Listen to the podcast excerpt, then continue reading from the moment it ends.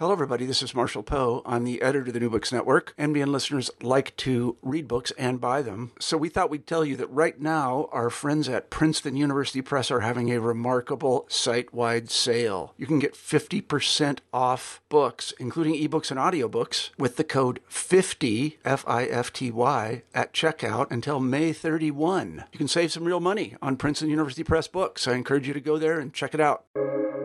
Welcome to the New Books Network. Welcome to Historically Thinking, a podcast that's not only about the past and all its complexity, but also about how historians write history and how everyone can think about it.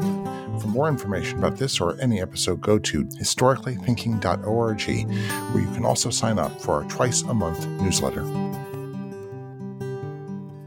Hello, in February 1853, Augustus de Morgan, professor of mathematics at University College London, drew the last of a series of diagrams illustrating logical syllogisms. At the center of this last one was a face, writes Joan L. Richards, of a calmly alert being. For De Morgan, this image of the human and the divine meeting in logical space was an expression of his aspiration to find a map of reason that encompassed both the human and divine mind. De Morgan was one of a series of fascinating people who shared a family experience and intellectual and spiritual lives and they are chronicled by Richards in her book Generations of Reason A Family Search for Meaning in Post Newtonian England. She describes an all encompassing pursuit of reason that takes readers into the principal events of English cultural and political history, as well as into some of the rather more obscure corners. Joan L. Richards is Emeritus Professor of History at Brown University, where she served, uh, among other things, as Director of the Program of Sciences, Society, and Technology. Joan Richards, welcome to Historically Thinking. Thank you very much. I appreciate it. So, um, who were these people? They, um, it's an unusual family in many, many ways, and not least of them is the sort of the line of descent that they shared, which I spent a lot of time. Fortunately, there's a there's a it's a simple family tree, but I spent a lot of time flipping back and forth to it to make sure I got all the connections. So, could you explain that uh, in ways that are intelligible in an audio podcast? well, I think perhaps the easiest way to understand it is to follow how I I discovered it. Yes. So I began interested. I'm a historian of mathematics, so I began with an interest in Augustus de Morgan and then over time, I came to realize that his wife was a spiritualist. And that seemed to me so strange that I found myself wondering what they had to say to each other over breakfast. Um, so I'm still wondering. So, but I, so so I I widened my focus to include both of them, so I'd have Augustus and Sophia together. Mm-hmm. And when I did that, then people said, well, um, you know, if you're going to write this this history of the two of them, then you'll have to you'll have to deal with Sophia's husband, uh, Sophia's father. So I said, fine. You know, I I put in the the required ten pages on Sophia's father, but I was in. I'm an American, and I so to do the research, I was making quick trips to England, and I was um, on a quick trip to England, and in Cambridge University, and I had an extra afternoon, and I, so I said, "Okay, this is where you're going to go look at Sophia's father." So I spent the afternoon, and um, in a box of family papers of Sophia's father, and two things happened. First of all, I fell in love, and secondly, I realized that he was absolutely crucial to both of the De Morgans, that if I was going to write about the De Morgans, I had to include uh, William Frend, who was Sophia's father. So I um, so I adjusted my thinking, and it took me about five years because I spent most of my time in the 19th century to move into the 18th century and sort of straighten things out with Sophia's father. And then, um, just as I was closing that up, somebody said to me, Well, you've got to go to the Dr. Williams Library, which is a library in London that deals with dissent. and William Frend, this father or father in law, was a dissenter. So I said, okay.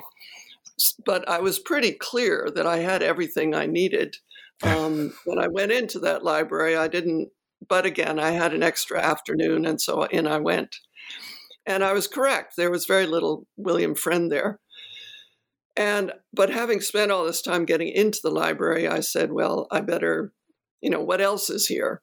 And poked around and fell into a correspondence between um, someone named Blackburne and someone named Lindsey that was the most intense correspondence I think I've ever read as a historian. I was hmm. completely blown away. And I realized that Lindsey um, was essentially William Frend's father-in-law. Mm-hmm. Was the um, was the actual he was the great uncle of William Frend's wife, but William Frend's wife lived with him as essentially his daughter for 10 years before she married William Frend. And so I began to see a family that was created by older men um, who got together, formed very intense friendships um, because of their agreement about the nature of reason. Mm-hmm. And after about 10 years, those um, friendships were turned into family when the younger man married the older man's daughter essentially. So, it's so fast. It's a very interesting lineal descent of of everything. Uh, right. Uh, eventually. Uh, and and since the daughters or since women were educating their children at home, mm-hmm. this this was a way that preserved this yes. perception of reason from one generation to the next. And since um, uh, and since for dissenters, I think I'm right in, in England, and since uh, home education in many ways begins amongst dissenting families uh, right. in England, um, there's this tradition of home education, which is very powerfully uh, for the education of both boys and girls, and then passing forward all sorts of ideas. Right, right. But in a sense, the girls, the boys, um, are often sent off to school when they're yes. 10 or so, but the girls are not. No. So their education is at home. And so by the time they're marriageable age, they are deeply, deeply infused with the um, ideas and values of the family in which they grew up. And, and we see Sophia is, I guess, the way you started tracing this the thread backwards. Sophia, right. we'll see, keeps a an autobiography. Well, she has a memoir of her husband, but also then of her father. And right. so, the, so it's the women then have the they have the interest, the erudition, the responsibility, the mission to preserve the flame of the of these generations. Right. Um, right. That's so, one way to look at it. Yes. Let's let's let's let's begin with um, you, you you divide the book into three sections. Let me let me pull them up in front of me. Um, you say divining reason part one, defining reason part two, and dividing reason part three. And I was um, trying to solve this puzzle to myself to see how they reflected because I, I I take them seriously and that you meant them you had serious intent when you when you wrote those those those section heads.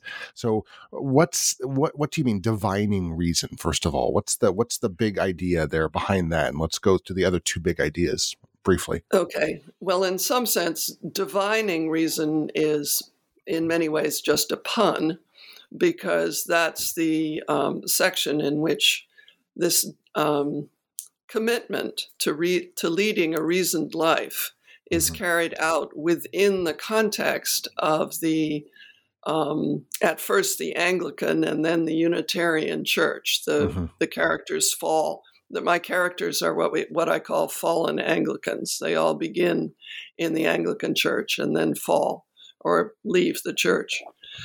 So the first section I call divining reason to um, signal that uh, that the the main action takes place within the church. Um, there's been over you know, over time, there's some people who say, well, the English did not have an enlightenment because they And, and my answer quickly is, oh, yes, they did. You just have to look for it within the church. So that was the first section. The second section, called Defining Reason, was a little bit what begins to happen is that the chronology moves through the Napoleon through the French Revolution and the Napoleonic period into the post-Napoleonic period and the very early years of Queen Victoria's reign. And those are very that's a huge set of changes that historians usually handle by just not dealing with them. They either work with the 18th century or the 19th century, mm-hmm. but don't realize that hey, there are a lot of people who lived across yeah that even divide. even the even the long 18th century sometimes doesn't deal with all of those. If you, even if you move your 18th right. century, the the posts all the way out to 1830, you can sometimes right. skip that. So, um, and during that period, what I saw happening was as the contexts are changing, and um, in particular in my in this book, um, the focus is moving out of the church, as it were, and reason is moving into mathematics and um, at, over that time. But also, the church is changing considerably, um, and what you're having to do in that period is def- to define reason as it moves from one place to another. You have to get a better handle on it. Before, in divining reason, there's sort of an aspect of um, not quite intuition, but everybody knows what you're talking about. Mm-hmm. Whereas in this transitional period, people have to be clear again and again and again what what are the what are the constraints? How far can you go? How far can you not go? Mm-hmm. And um, majorly try to define it.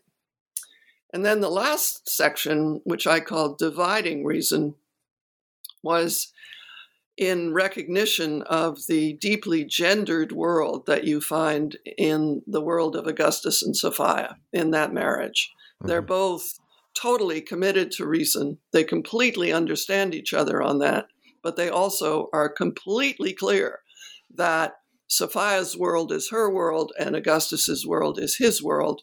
And the two meet briefly over the breakfast table, but otherwise not. And, um, or otherwise, it's a very negotiated boundary. Let's mm-hmm. try that. So that's why I called it dividing reason. Um, well, well, that's very nice. We have we have now. Uh, I think listeners have a sense of the trajectory, your argument, and the, the trajectory of the argument. Um, it's a very rich book. Um, I, I, usually say that because it's usually true. Um, there's a lot to, there's just too much to cover in, in 60 minutes. So what I want to do, what I want to do is I want to, I pick out certain beads along this trajectory of that you've just lined out and sort of look at them and then flip, flick them back down the, the abacus or the, the, the necklace. Um, the first of these is it, it, the, the subtitle is, what is it? Post, post Newtonian England, but in many ways it's it's post Lockean England. Um, and instead of a, a Newtonian revolution, you emphasize a Lockean revolution, which I like this very much because if I uh, I've lost count of how many book inventories in Virginia and South Carolina I found Locke's essay on human understanding. Um, it's it is the book of the of the era. So, mm-hmm. what did Locke mean for this family, and how did the, how does it start this this this your argument about reason in this family? How does that push it forward or initiate it? Right. Well, in some ways, um, just briefly, Locke is Newton's um, mouthpiece for an awful lot of people. That Newton Newton was. I don't know how many people you know who have read the Principia, but it's rather few. Um, Whereas Locke's essay concerning un- human understanding, at least you can pretend to read it mm-hmm. without too much trouble.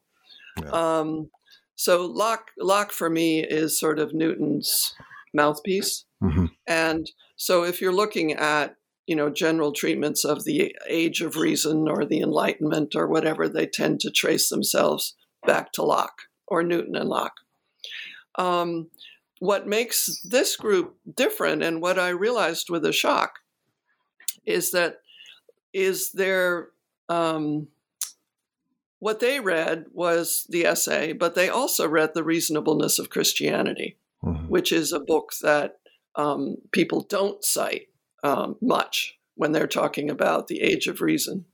So that's particularly English. Um, that's because we're dealing within the church. And the if you look at the reasonableness of Christianity, then you're going to get a an interpretation of reason that helps you presumably to read the Bible in a reasoned way.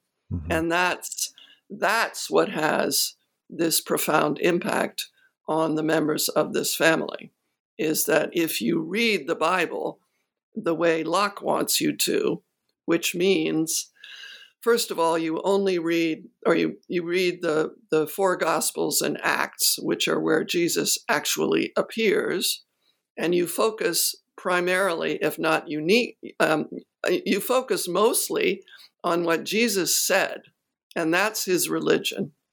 And you create your religion from that. Um, you get a very different picture of Christianity than than most people have or mm-hmm. had. Mm-hmm.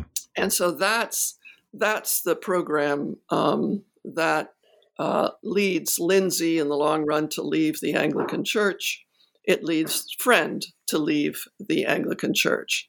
Both of them learn about reason at Cambridge, and the way they interpret it, it forces them out of the Anglican Church. So it's a pretty important. Um, it's it's a driver. It's a very it's very interesting because obviously um, they're not the only people reading Locke on the reasonableness right. of Christianity. Thomas Jefferson's right. Bible is basically yep. that principle of Locke's taken right. with scissors and, and glue. But so's the red letter Bible, you know, where all the Jesus exactly. words of Jesus are in red. So what I see, exactly. always see from, from Locke coming out is a very interesting. I mean, and, and Locke is equally influential uh, in creating other Unitarians like himself and like Newton.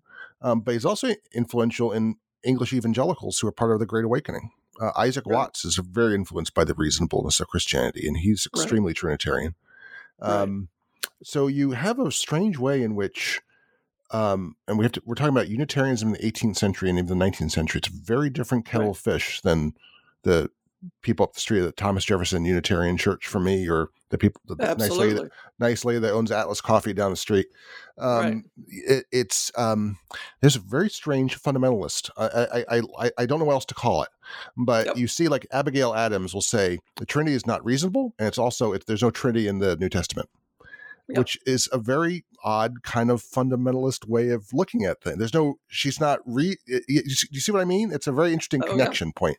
Well, the the part of the trick, um, and this becomes important at, later in the book, is that you have a view of history, which is cyclical at best. It's mm-hmm. like Ecclesiastes. So, um, so you cannot have if you're going to have the Trinity, you've got to wait until the Council of Nicaea, mm-hmm. which is four centuries after Jesus. Mm-hmm. Now, to to allow that to be legitimate, you have to believe in some kind of historical progress or historical change. If you don't, and this is part of what the Unitarians take from Locke, whether not everybody does, but they do.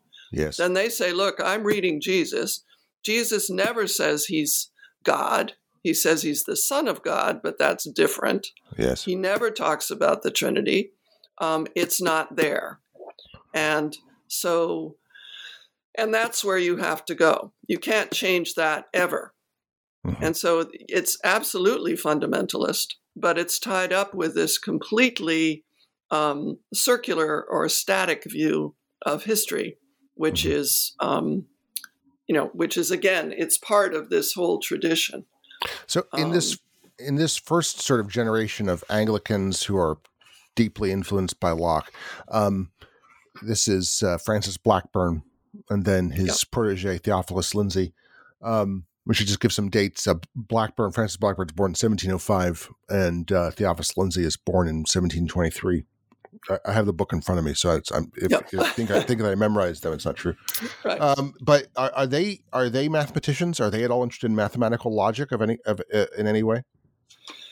Not particularly. the trick is that um, Newton obviously was a mathematician, and the, and um, at Cambridge in the 18th century, there's some sense of um, that Cambridge has this very important person connected to them.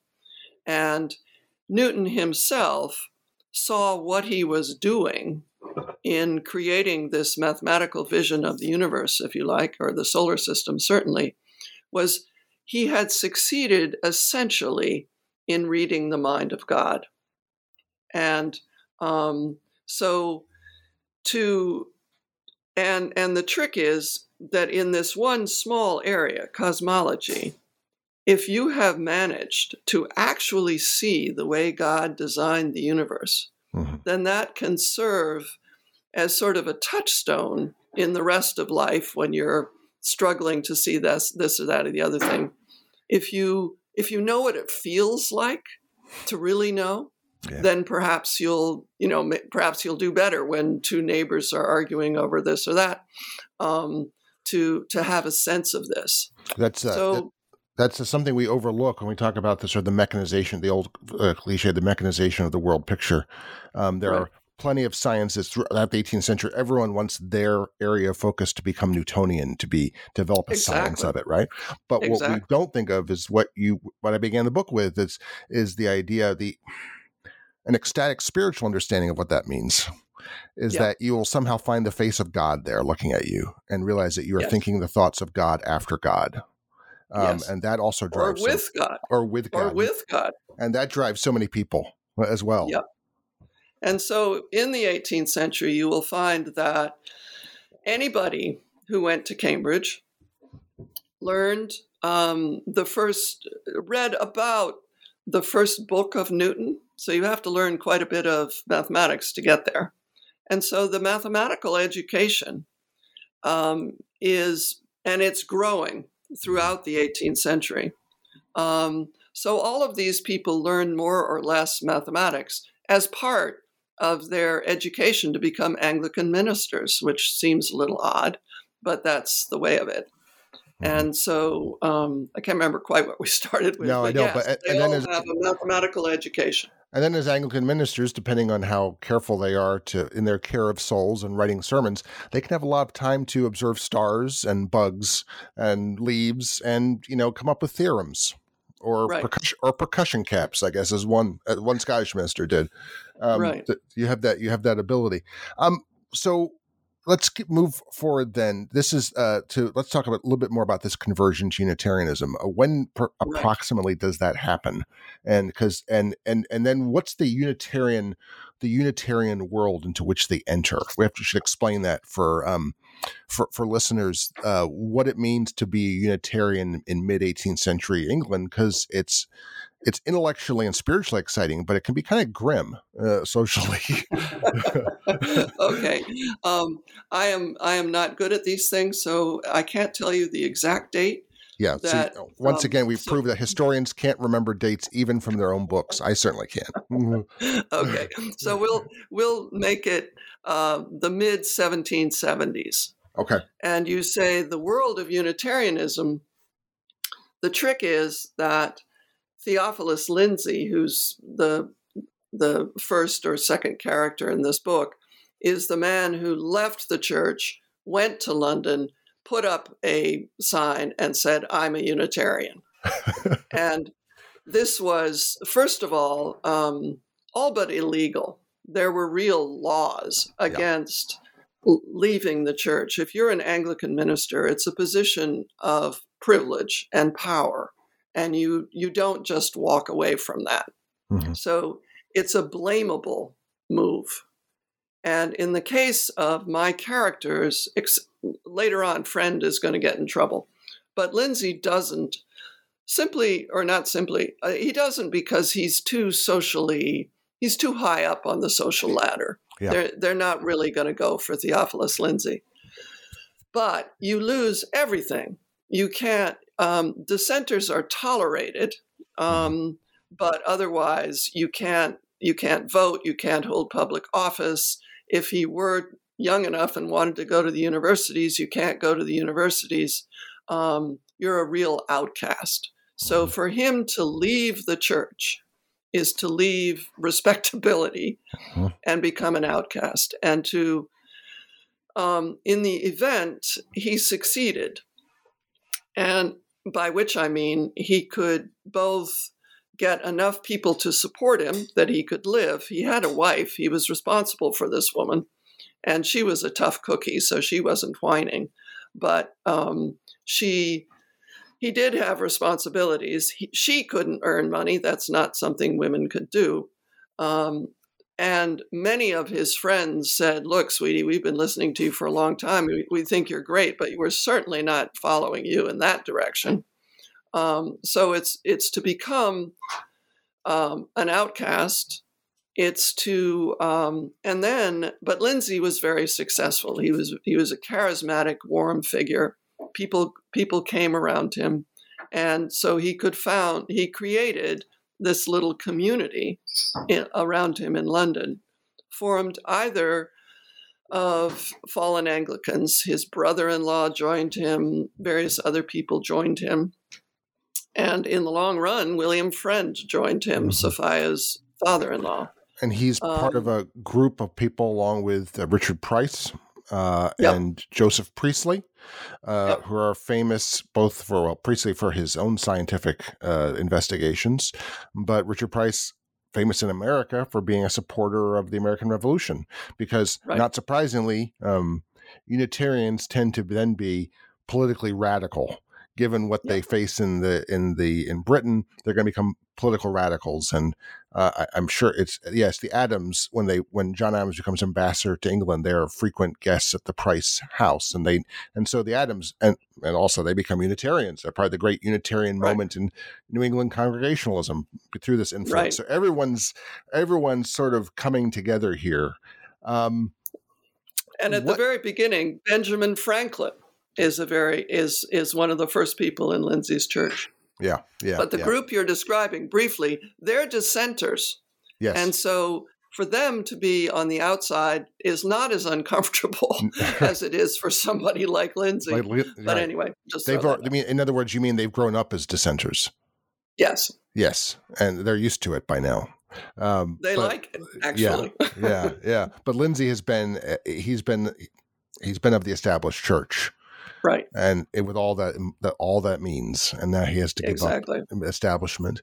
Um, so let's talk uh, briefly about the, the the test acts and uh, repealing the test acts because this is sort of their moment and then the reactionary backlash and then what what comes right after that. This is um, I, eh, for some reason this this was fascinating to me. Um, the if could you this is relates to their own um, their attempt to make a space for dissent in right. in in Britain Yep.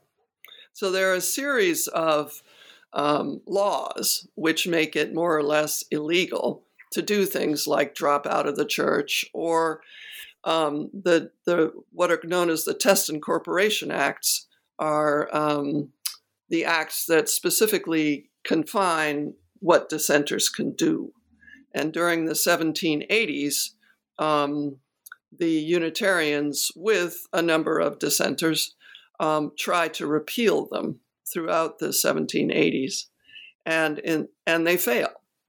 Um, but they're getting better. You know, they're mm-hmm. getting closer as as time goes by, and the the reasoning they're using, interestingly, is this same kind of reasoning that they're applying to the Bible. In mm-hmm. other words, they're trying to go back to the original, whether it's people who are actually studying, um, you know, the very first very very Eng- early English history and you know reading Chaucer or even before to try and find out what's the pure form of English democracy or English government. Later, um, you get a somewhat later group who are just reading circularly, trying to get before the Test and Corporation Acts are, are passed, that that's the pure basis. So there's a real effort to do that by reading the law and historical documents the same way that they're reading the Bible, which is very closely and carefully. Um, mm. So that's that's that repealing thing but it goes down um, hard with the French Revolution. Yeah, could you explain that? So they're they're having some success in the 1780s, and then along comes 1789. Well, then things get yeah. a lot worse after that. Then the French Revolution. So what's the is that because was there already a reaction? There was certainly there was opposition to repealing the Test Acts, but right. was but then the reaction really comes when 1789 or 1793. Um, it builds between 1789 to 17, um, 1793 mm-hmm. when the English kill their king. Mm-hmm. I mean, the French, French. kill their king. Yeah, and the yeah. English are afraid that if they go, you know, if they take those people who are supporters of the French Revolution, like Lindsey, um, mm-hmm. like the Unitarians, um, that if you move in that direction, then that's you're going to kill the English king, and that's treason. Mm-hmm. And so, starting in 1793, the issue is no longer the Test and Corporation Acts. The issue is treason. Mm-hmm. And that's when William Frend gets tried and banished from Cambridge. And that's when, um, when he goes to London, uh, being banished from Cambridge is uncomfortable, but it's nothing like being um, uh, tried for treason, yeah. which is happening in London. And so they the the London treason trials um, they manage the the defendants win and they're let off, mm-hmm. but the um, but the mood is really scary. That's when Priestley flees England to come to America mm-hmm. because he's afraid for his life and he's afraid for his children. Mm-hmm. And um, so, Frend um, stays. Lindsey, Lindsey by this time is getting on, and um, so it's Frend who's the transition, who mm-hmm. figures out how how to move through this. One interesting falling out, which you just touch on briefly, yeah. is that uh, prior to 1775, or even prior to 17, prior to 1789, yeah. one of the supporters is Edmund Burke, who is in favor yes. of Catholic emancipation. Um, yep. He's he's a Whig. He's a liberal. Yep. Um, yep. And uh, what's fascinating, of course, is is they're all, and of course, and then much to everyone's shock, he writes against Richard Price, who should be his ally. When Richard Price celebrates the French Revolution, Burke says, uh, hold on not so fast in in very long sentences and ornate words which we still read as reflections in revolution france um, yep much to everyone's shock, Burke turns out to be right. But you make an interesting point uh, about why they found um, they they found Burke's prose antithetical, their his style antithetical to their Lockeanism. Could you could you explain that? Well, Burke um, Burke was a terrific uh, speaker, and yeah. he he had a way he he he developed these long. Um, elaborate sentences which went on and on about things like honor and um, all sorts of other ideas, which, when you try to pin them down, define them, um, just sort of go mushy.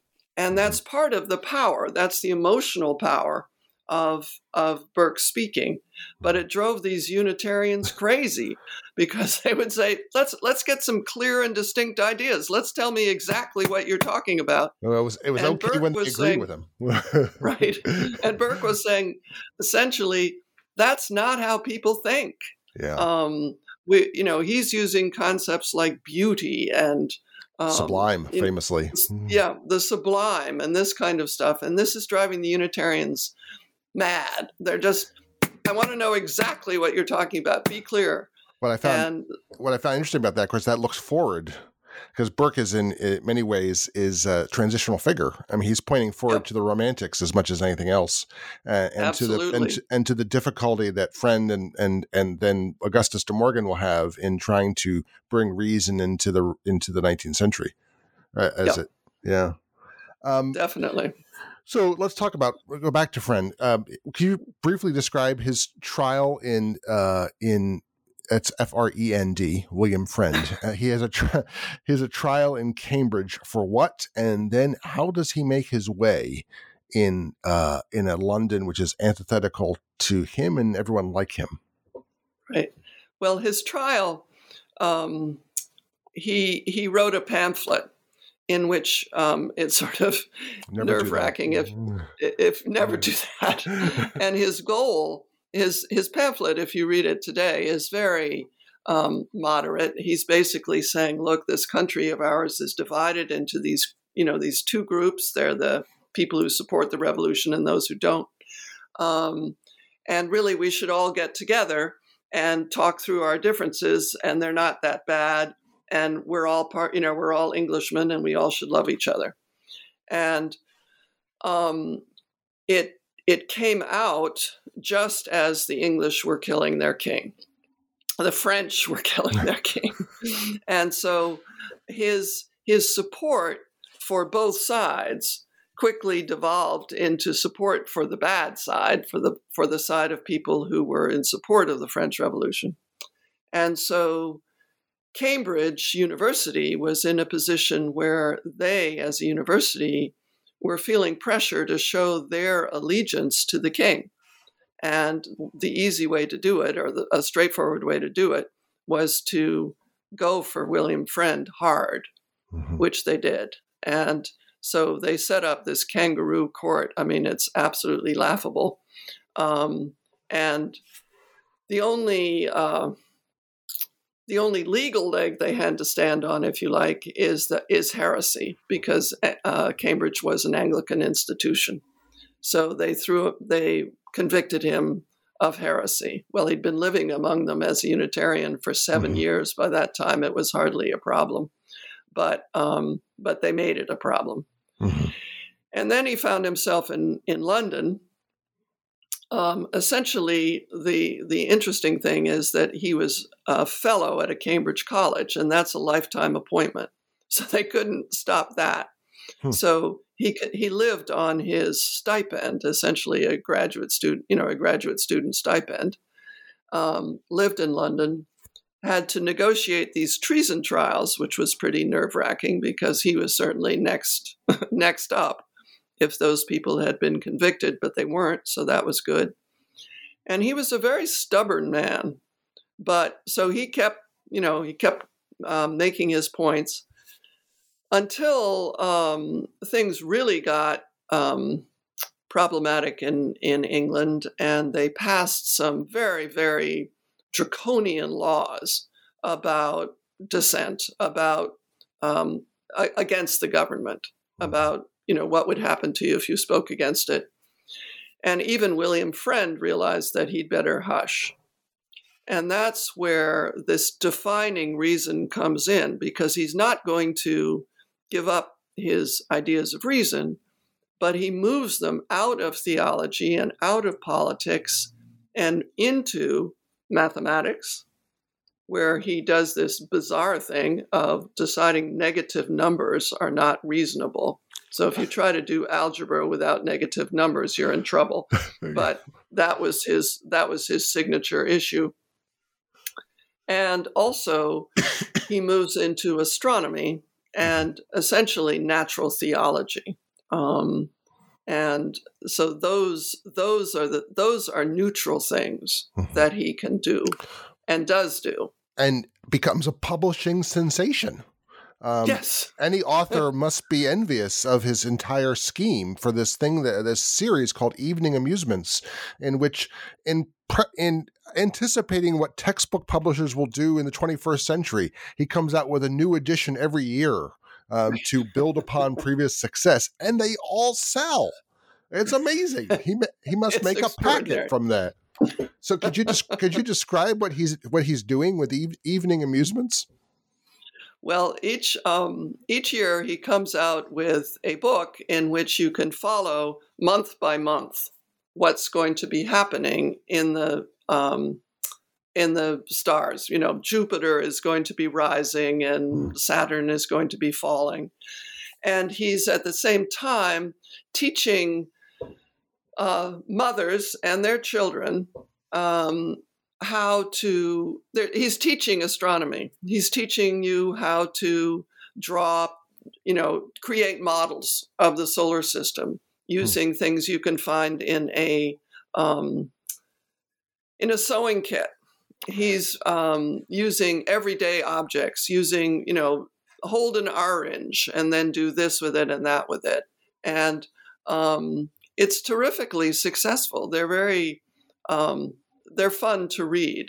Mm-hmm. And the other thing for somebody like me, a historian looking at them, is that every they they begin with an introduction and they close with a conclusion and then they have this sort of set thing that goes through but in his introduction particularly usually the introductions um, he comments on the world he's living in and what think you know what's happening and what's up doc? And um, so you can watch watch him thinking and uh, you know and this is going through a very difficult time. And we're we're talking about England in the Napoleonic period. They're under a lot of pressure. Mm-hmm. and Frend sees it's not just the stars. He sees God in the stars so he finds reassurance in the stars. This and, and um, this is his natural this is his sermons on natural theology are sort of then blended incorporated into this uh, right um, so it's fun. Na- Napoleon, he uh, for for many of his comrades, uh, comrades in the movement, um, yeah. they he becomes a dangerous reactionary. Um, yeah. b- because he sees Napoleon after 18, 18 well, certainly after 1805 even, uh, and yeah. then later as all of Europe, with the exception of Sweden, is turned against Britain, um, he sees this as a danger of national survival. Uh, it's a question of national survival. Yeah, and that's true for, I mean, it's a very, very scary time in England. And um, there's no, uh, there are no two ways about it. And uh, he certainly, he's ambivalent about Napoleon. Um, he certainly doesn't want Napoleon conquering England. Mm-hmm. Um, at the same time, the trick with Napoleon is that uh, Napoleon is is an enlightened character, as in throughout his reign, he spent more on education than he did on the army. Most people don't know that. Um, William Frend recognizes that. So while he's watching Napoleon in in Spain and so forth, he's he's very conflicted because he hmm. wants Napoleon to educate Spanish.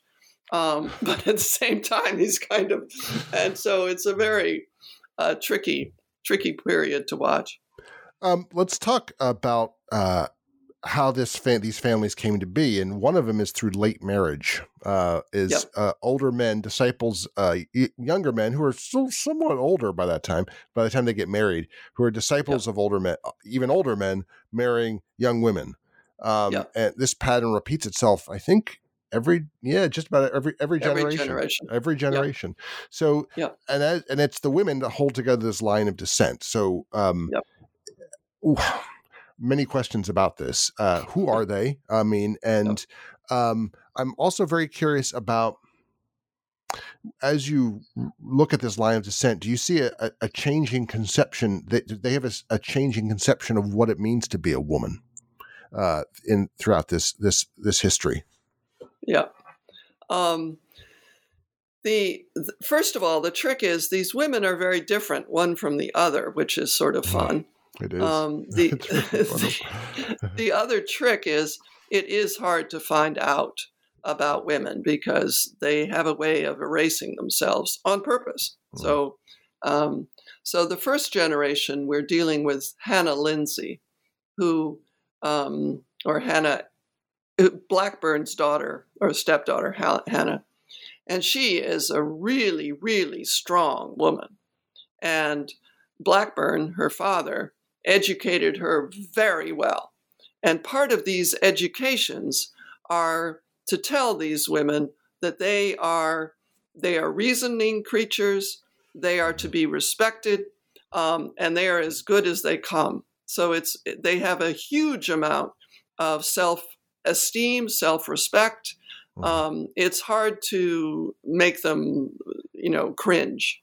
Mm-hmm. And Hannah Lindsey um, I don't have that very very much information about her, and what I do have is often negative, as in Lindsey's friends found her very irritating because he was so warm and and loving and you know and charismatic, And Hannah had a way of saying, "Wait a second, we've got to get everything straight. Have you swept under the table? Have do we have the money for this? Can we do this? Or um, we do have the money for this, and I'm making sure that we're going to spend it properly, and we've got to, you know, do X, Y, and Z. So you can't do that because this is what we're doing." Um, and oddly enough, they found her very irritating. I I look at this dynamic and find it rather intriguing. Yeah. Um, I think she was. I think she she said of herself, "I have been a more useful than lovable person." Oh, and I think that, that's I think of, she's right. and it's that, sort of go. Yeah, that no. I'm just saying when you read something like that, that sort of that uh, self knowledge is always poignant at however long ago it was written. But that's right. that's it's a little sad too. yeah. Yeah. But um, but you can see the other side of her when her niece, who is his Sarah, um, this is Blackburne's granddaughter and Sarah uh, Hannah's niece, comes to stay with them in London, and she's 16 years old, and she's shy Mm. Um, what Hannah says, I love it, is she speaks her mind slowly. and this 16 year old girl comes from North Yorkshire, where she's lived, you know, in a tiny little town. And I don't quite know why they sent her to London, except perhaps to get married. But she, um, or actually, there, there are family reasons that that happens. Sorry about the phone. Um, but she um, Hannah loves her and and takes her in and is so warm and loving. Okay, okay. So they take in uh, Sarah, uh, and they and she becomes uh, essentially their adopted child in many ways, not yes. legally, but yes. in point of fact. Yes, yeah, and the the the warmth that you can see Hannah extending to this shy, awkward little girl is very um, is very moving. And so, the image of ha- Hannah as crisp and blah, blah, blah, it begins to melt when you see her with um, Sarah. Then Sarah is a very different person. Sarah is very quiet, shy. She mm-hmm. stays at home. It's really hard to find out things about Sarah. Um, except you know clearly uh, a mainstay when her sing- when her children get sick. There's Sarah. Um, Sarah Sarah's a very strong mother, but she's a mother, and that's it. She doesn't. You don't find her opinions. And she and William Frend marry in 1807 uh, right. when when he's begun this new life in London writing evening amusements. This is um, does he have to give up his fellowship at that time when he gets married? Is that yes? Isn't it, is yes. condition? And the, yeah, but but he can do it not because of evening amusements, but mm. because mm. he gets a job at an insurance company. Oh, that's right, that's right. As an actuary, and, and that's that's that allows him. And the minute he can do that, he gets married. He he would have liked to be married decades before, but mm. he didn't have the wherewithal to do it. Um, and so so Sarah is considerably younger than he is, but he the minute he can get married, he's married. mm-hmm. And then their d- daughter Sophia is where yes. we sort of where you sort of began we began this conversation and we began your interests because she right. is very voluble and very talkative, and we know a lot about her interests. So describe her because I, I love Sophia. She's one of my favorite characters right. in the book. I mean, mad, but uh, one of my favorite characters. Sophia is raised by William Frend. He's her first daughter, and so, as often happens with first children, he pours himself into his daughter. And she she's very smart and very well read. Um, but the trick is what I've realized she she never goes to school of any kind, which is typical. Mm-hmm. Um, he he teaches her all the things he thinks are important. Um, she can she teaches her Hebrew. He he teaches her Latin. He teaches her Greek. He teaches her mathematics. He teaches her astronomy.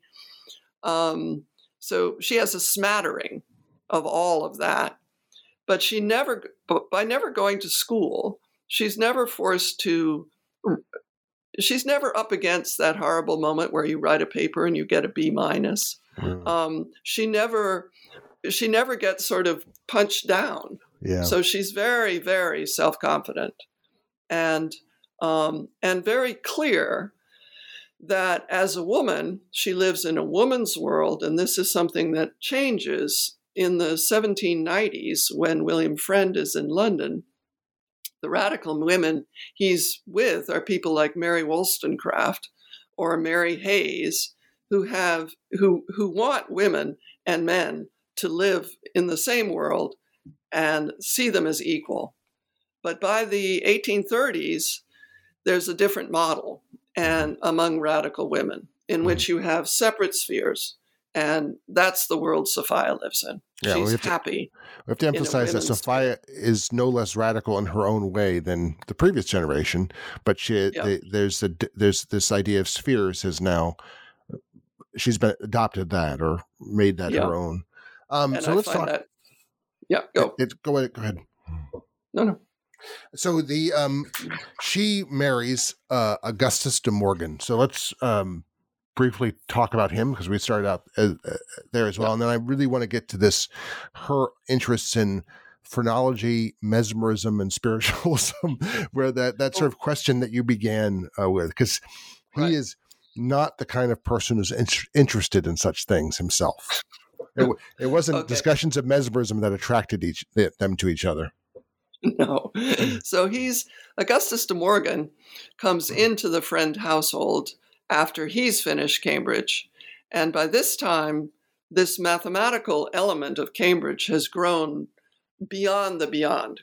Cambridge as a university has has expanded threefold or so, and their their um, and mathematics is a very very effective subject for ranking students for um, for writing tests yeah. all of these things go into effect. And so mathematics becomes more and more and more important because it's a way for the university to say who's the best in the class and who's the worst in the class. Right. When there are only 50 in the class, you can do that by chatting. But when they're 250, you've got to give them a that's, test. That's a beautiful and, point. That's like where classics and mathematics are the best because if they can translate Homer into Latin, uh, or or or, uh, or poetry into or Alexander Pope into Attic Greek, and they right. can pass the mathematics test, then they get a double first, and they're obviously the smartest of the smart, or something like right. that. Right. Exactly. Yeah. So so by the time Augustus is in Cambridge, he he does this mathematical curriculum and um, but again, always mathematics is the heart of uh, ministerial education, of a liberal education. It's not seen as a profession at all. Right. Um, and he uh, he comes into the Frend household and um, gets, I think, as far as I can tell, essentially converted by William Frend to being a Unitarian. He he doesn't finish, he finishes fourth at Cambridge, and he takes that as a body blow and um, hates Cambridge from then on and hates the Cambridge education. And um, William Frend picks him up at that very vulnerable moment and says, "Oh, I hate Cambridge too because of Anglicanism." And and De Morgan says, "Fine, you know, I'll go with you on that." Um, and he, De Morgan, ends up as the professor of mathematics at the secular University of London, which is a brand new university, now UCL. Mm-hmm. And um, so, and, but what he's doing as he's teaching mathematics is teaching young men to reason. That's that's why he's teaching them math. They're not going mm-hmm. to go on and get a degree in engineering. That's not what's going on. Um, so yeah, go. And before we go back to Sophia, um, yeah. he has August, uh, Augustus Morgan has an incredible visual imagination and wit. I mean, you have these caricatures that he does, which are fantastic. Yeah. Uh, and his schoolboy yeah. caricatures are just the best. He could have made a great living. I think he could have made a great living as a caricaturist. Uh, and and oh yes, at the time, absolutely, pe- people would absolutely. have res- people would have responded to. He's another Gillray or Ro- Rowlandson, just sort of. But he's also a mathematician, so there's a very fascinating visual imagination that he has. That then you see, it's not surprising then that when he starts to draw up lo- when he is working on the mathematics of logic, he starts to develop these extraordinarily complex diagrams because that's the way somehow he thinks. Uh, it's very yes. it's fascinating. It's fascinating, particularly since he's all but blind.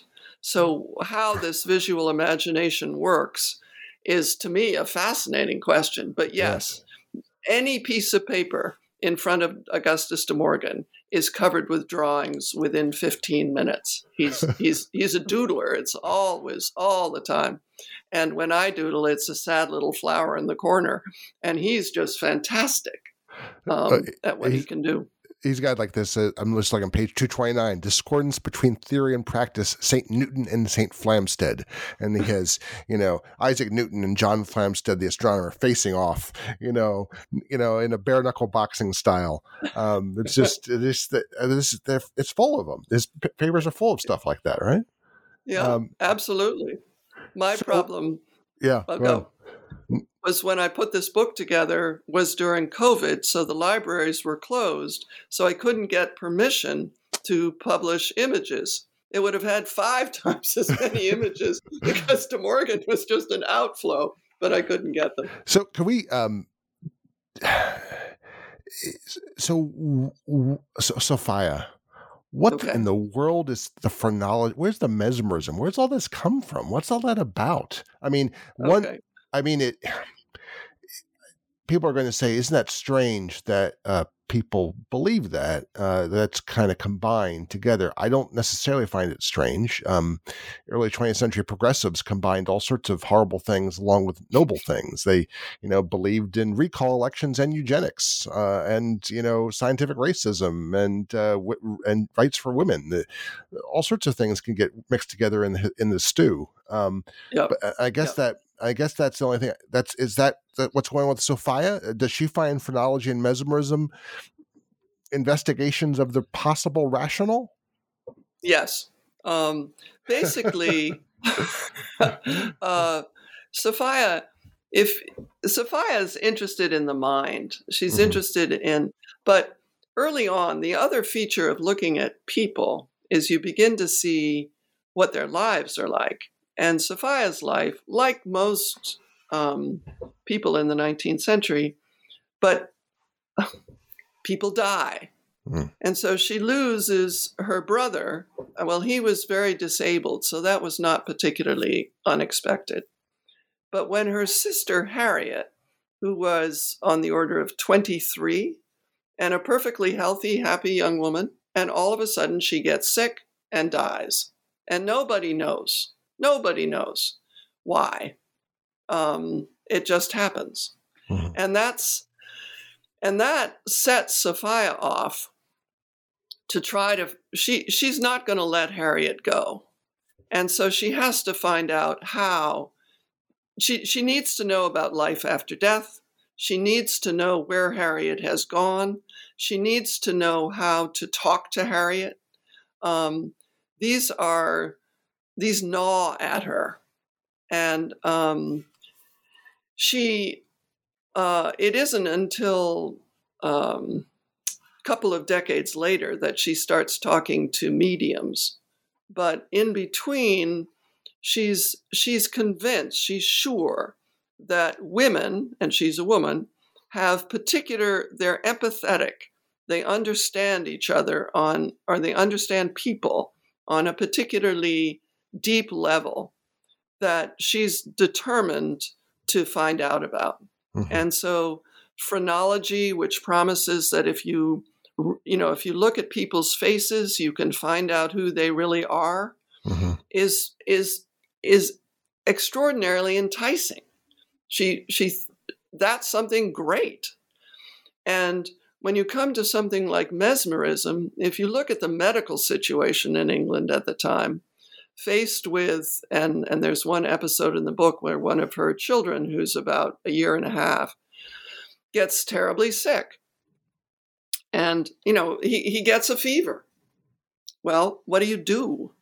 And what they do i've realized it it it's almost like chemotherapy. I mean they they starve him and they bleed him and they put they blister him and they they just attack him. And by the time he emerges from this, you, you read about it and you just say, How did the child survive? Um, he's a living skeleton. He can barely walk because he's been starved. He's, you know, he's a total wreck.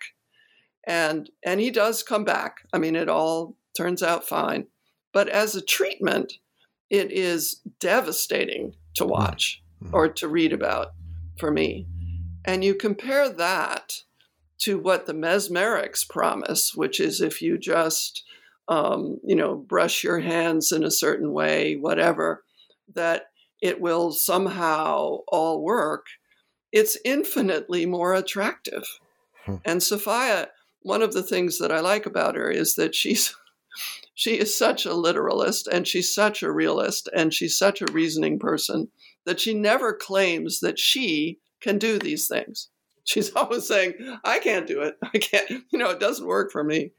But other but she watches other people do it and finds um, and tries to analyze it, tries to understand it.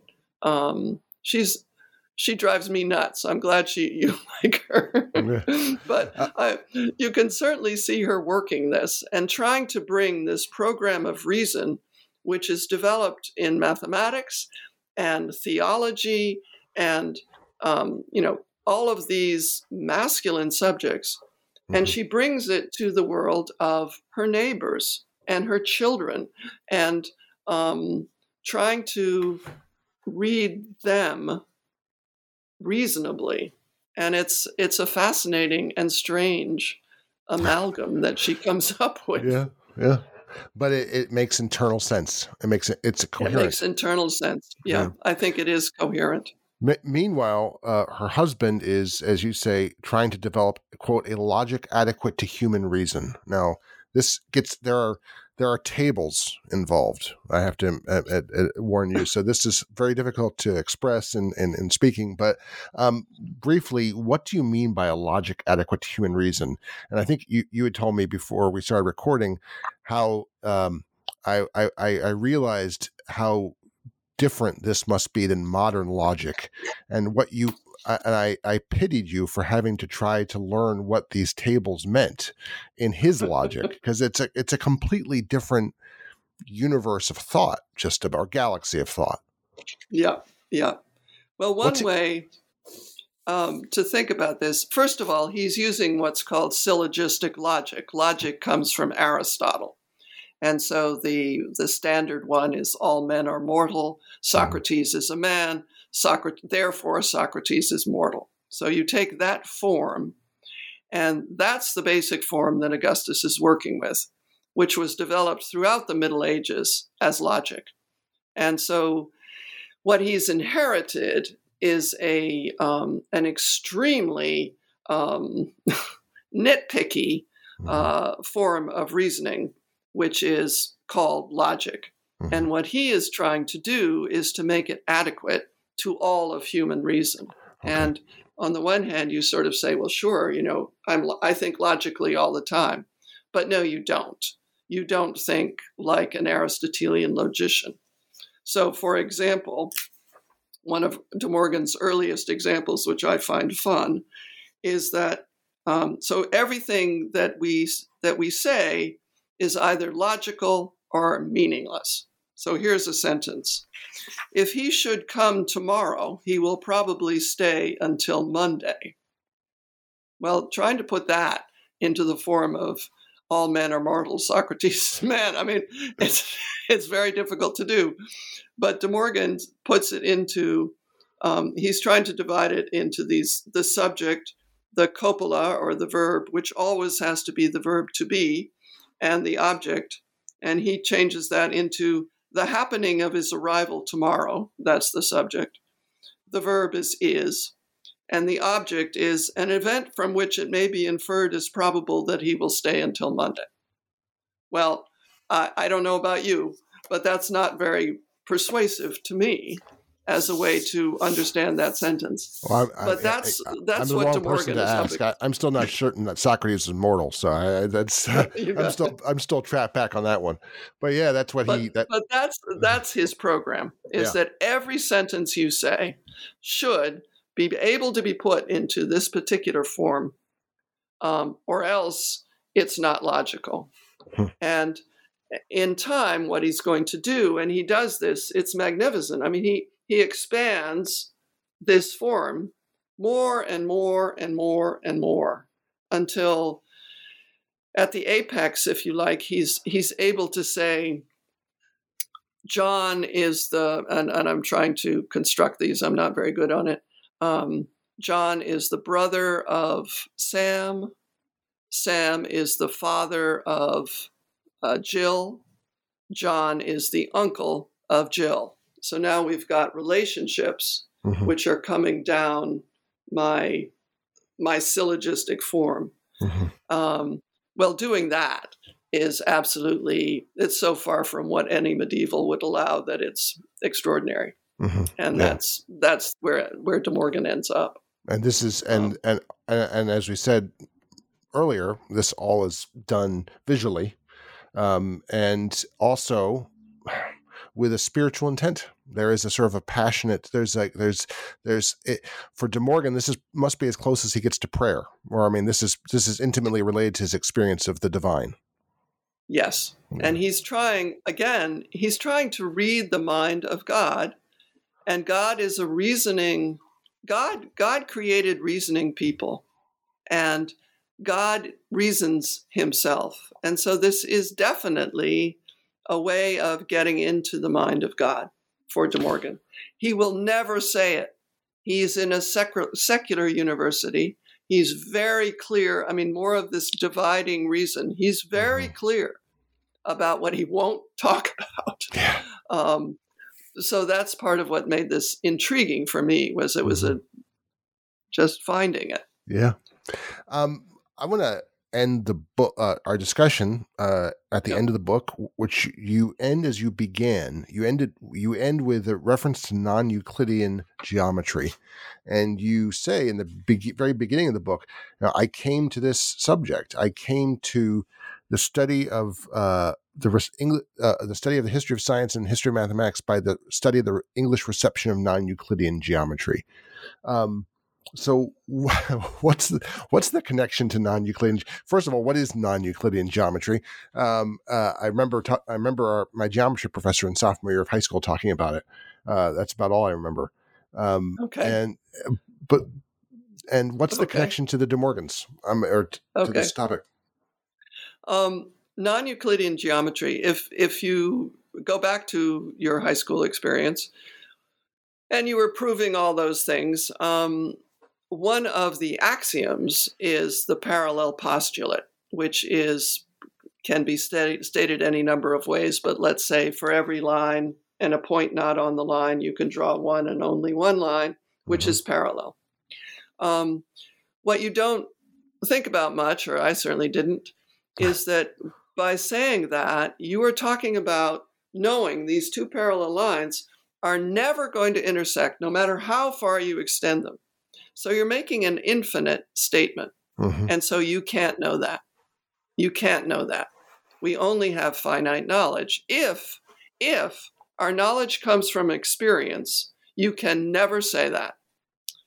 Um, so the parallel postulate is used to shut down people who say our knowledge comes from experience because you say, well, we do know the parallel postulate and it goes beyond any experience, mm-hmm. and therefore um, you can't have empirical knowledge, mm-hmm. or not all knowledge is empirical.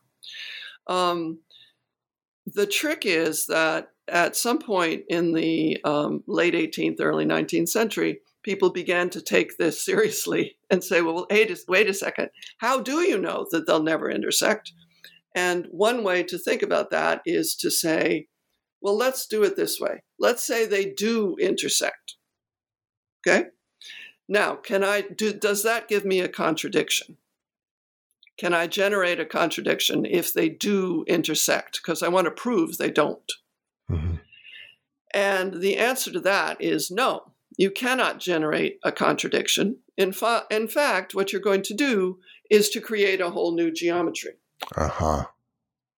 And um, so, and and one thing to keep in mind is that people had used that geometry forever, mm-hmm. because on the Earth, the lines of longitude all intersect at the poles. Yeah, this take, takes um, us back to a conversation with Robyn Arianrhod about Thomas Harriot and his right. sort of working on that that where, where he was kind of stumbling around because he I think he Harriot realized this problem in in some way, uh, but wasn't yeah. quite there yet. Yeah, yeah. Lots of people, you know. Anyway, it's a perennial problem. Yeah, it's it's in the over the course of the 19th century, people are beginning to take it more seriously, and the issue really is um, is our our world, the one we live in, three dimensional, because mm-hmm. geometry is always two dimensional is our three dimensional world really Euclidean? Mm-hmm. Because if it is, then we're reading the mind of God. And the mind of God takes us to the infinite. We're, we're doing fine. If it's not, or if it might not be, even worse, how do we know? And are we really reading the mind of God? Because maybe we're not. Maybe we're just doing it within our errors of calculation mm-hmm. getting these parallel lines, but they're actually intersecting out there, and we don't know. And um, it's at that point that non Euclidean geometry becomes a real threat to these people who believe that with their Newtonian mathematics, they're re- reading the mind of God. And um, so to accept non Euclidean geometries as possible, that's all you have to do. Mm-hmm is to destroy this self confidence that I'm reading the mind of God. Mm-hmm. And for my story, it's sort of convenient that De Morgan is an old man who dies as this conversation comes up. Um, so he never really has to cope with it, and he certainly never um, never changes. But that's why non-Euclidean geometry is such a um, a very complicated thing because it's not just a mathematical problem, it's a yeah. theological problem in England for sure. Um, and uh, but my book can conveniently stop right there. What's the? I, am just want to finish off and asking this question. I, I think uh, I love the fact this is about a family. Um, it embodies it it, it gives it multiple bodies. It gives ideas multiple bodies, not just it, it's not just inside one person's head. It's that transition of ideas from one person to another, and we see that everyone picks them up a little differently. And in the same generation, we in the same in the same marriage, like Sophia and Augustus. Um, why did you in the end you you were finding one box one archive after another and you felt you had to keep on moving the story forward but why did you feel that um, what? what? why did you feel that you had to tell all their stories what what was oh. did you see an advantage in telling this intellectual history oh. in in this way or what yes. was that advantage yes um, frank well after basically particularly if you're focused on the history of mathematics, there's this really strong internal intellectual um, message. You know, people say, well, he proved this theorem and this theorem, so now we're waiting for him to do this. And to read that, it it takes the human out completely.